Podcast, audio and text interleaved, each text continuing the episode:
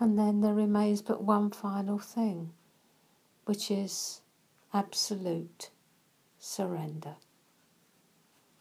No longer two lives to be lived, but one. His life through you. There's no longer any strife or conflict, because the strife is o'er, the battle's won.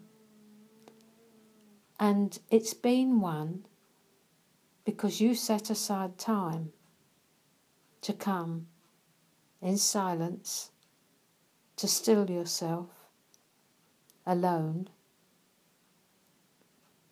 to be in solitude with him, and simplicity, which led to your submission, and now to your absolute surrender.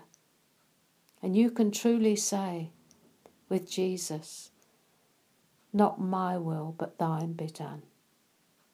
You mean it, you believe it, you intend that it will be the case.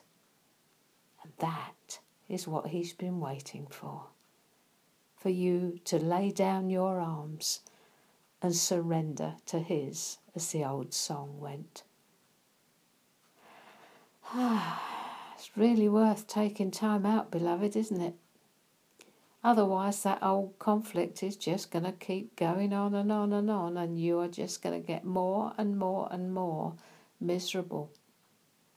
Why not make a good resolution for the new year?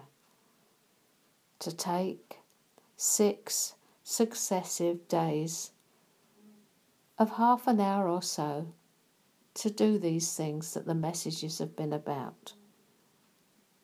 To take some time to hear his whisper in the silence, stillness, solitude, simplicity, submission, and surrender of your life again to his will. God bless you, and a happy new year.